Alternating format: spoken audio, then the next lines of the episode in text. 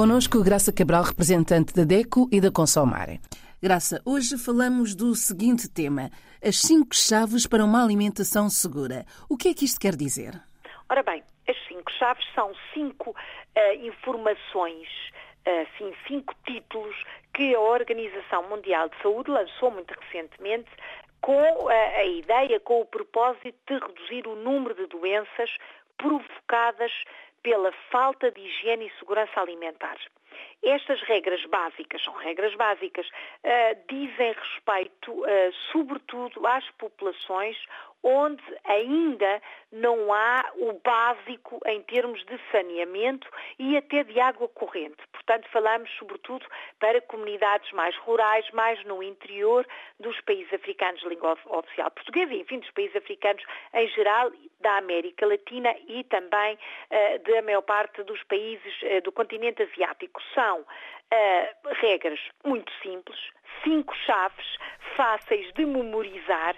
A Organização Mundial de Saúde brincou muito com esta ideia de uma chave, uma chave para abrir a segurança alimentar e a higiene alimentar, sempre com Uh, o conceito de que é possível pôr estas cinco chaves em prática no nosso cotidiano, aumentando a qualidade da alimentação, a segurança também dos alimentos que, eh, que, consumimos e diminuindo as doenças que resultam daí.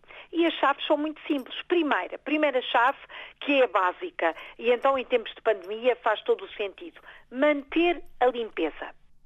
O truque é manter a limpeza sempre. Manter as suas mãos limpas antes de iniciar a preparação dos alimentos e depois durante o processo de, de, enfim, de, uh, da preparação, do cozinhar da refeição. Lavar as mãos depois de ir à casa de banho. Lavar todo o equipamento, uh, os talheres, as bancadas, a louça em geral. Lavar toda a área onde se guardam os alimentos, se cozinha e se fazem as refeições. Abrir janelas, uh, manter as zonas onde estão os alimentos uh, isoladas de insetos, e estamos a falar de zonas onde há, enfim, muitos insetos, uh, pragas, outro tipo de animais que poderá contaminar os alimentos. Portanto, esta chave é manter a limpeza. A segunda chave é manter os alimentos ou separar os alimentos crus dos alimentos cozinhados.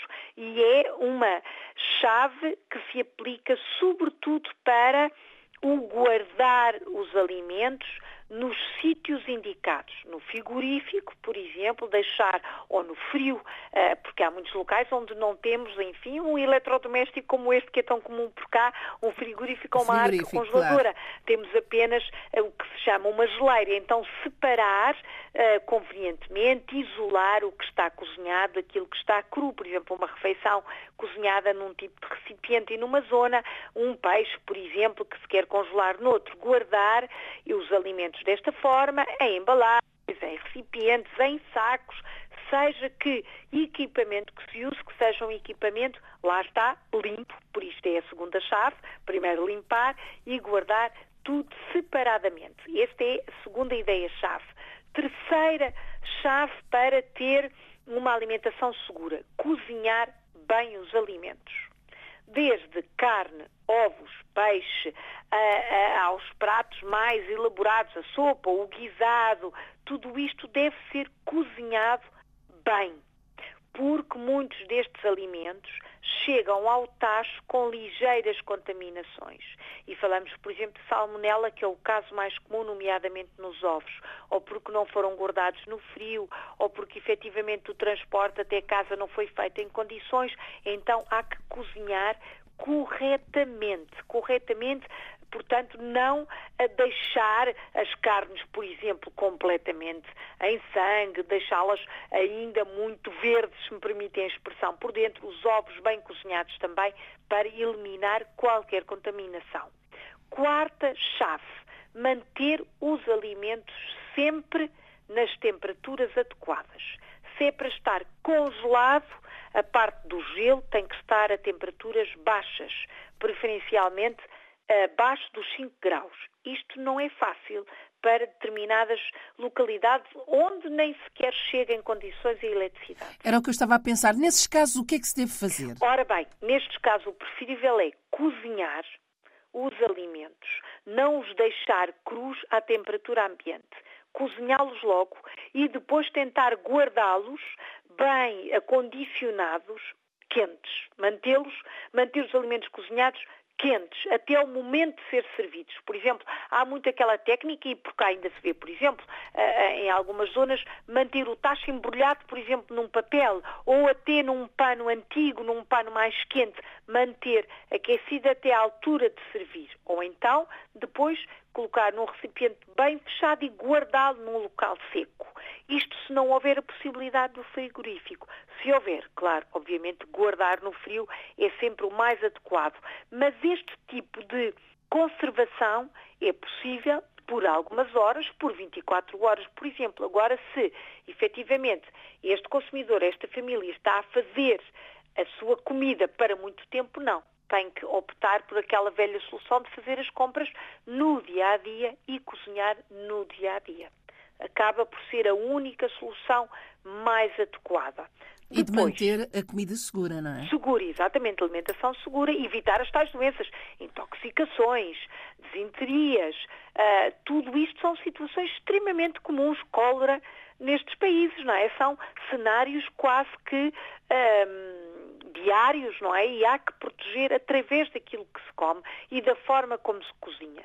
Última chave e esta é também difícil, usar água e produtos seguros.